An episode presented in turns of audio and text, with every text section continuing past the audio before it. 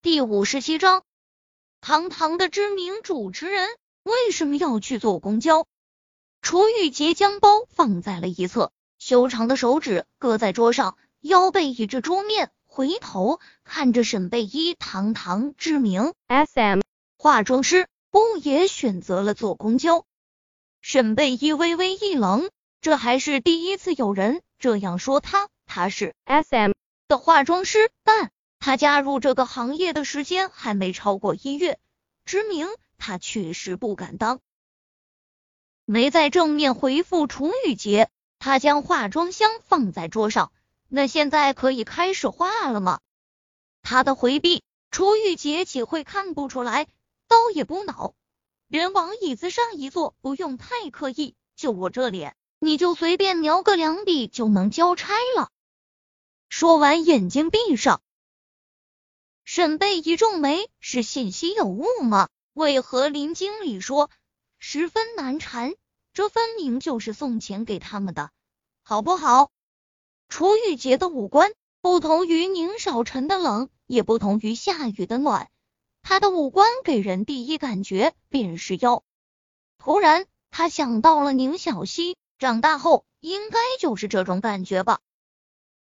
所以化妆时。他刻意将他画的阳刚了些，画完后，他皱皱眉，想想又觉得不妥，万一这男人不喜欢呢？好了，他有些紧张。楚雨洁睁开眼，朝着镜子随意瞅了眼，便点头，看不出大姐的技术还不错吗？说完，转身看着沈贝依，为了报答你的的慷慨相救，我请大姐。去看一下我现场主持。面对他的邀请，沈贝依先是愣了下，他就说：“楚浩宇情商那么高的人，怎么会为难别人？”想了想，点头。他也有些好奇，六年后楚雨洁变成了什么样？恭敬不如从命。不过别叫我大姐了，受不起。我叫沈贝依。他也同他开起了玩笑。心情却是从没有过的放松。两人在高中时搭档了两年，默契十足。当时同学总爱把他们绑在一起说话，什么郎才女貌等等，只是他心里却清楚的很，他们当彼此是哥们哦。主播，您少说，五分钟到现场，我们是不是先准备？他们前脚刚到。一个导演模样的人便迎了过来，那小心翼翼的模样让沈贝一皱眉。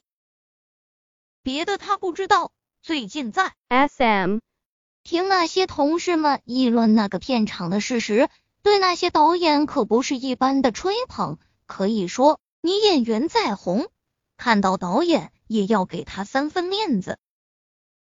虽说这电视台的可能有所区别。但这待遇会不会有点太过？他忍不住的看了眼楚雨洁，对他的身份有了丝好奇。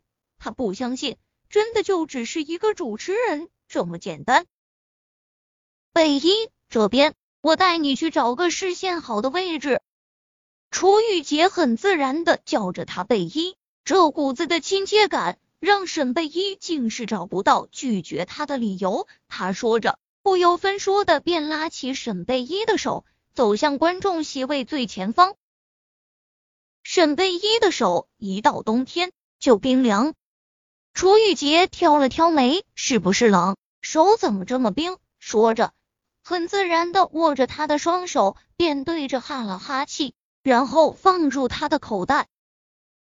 沈贝依眉头深皱，鼻子一酸，眼眶又有些红了。他发现自己最近真的特别感性，因为七年前的那个冬天，楚雨洁也是这么对他做的。这样想着，想抽回手的动作硬生生的停住了，就让他暂时停在回忆里吧。你们在做什么？一道清冷的声音蓦地自两人右侧传来，沈贝一身子一震。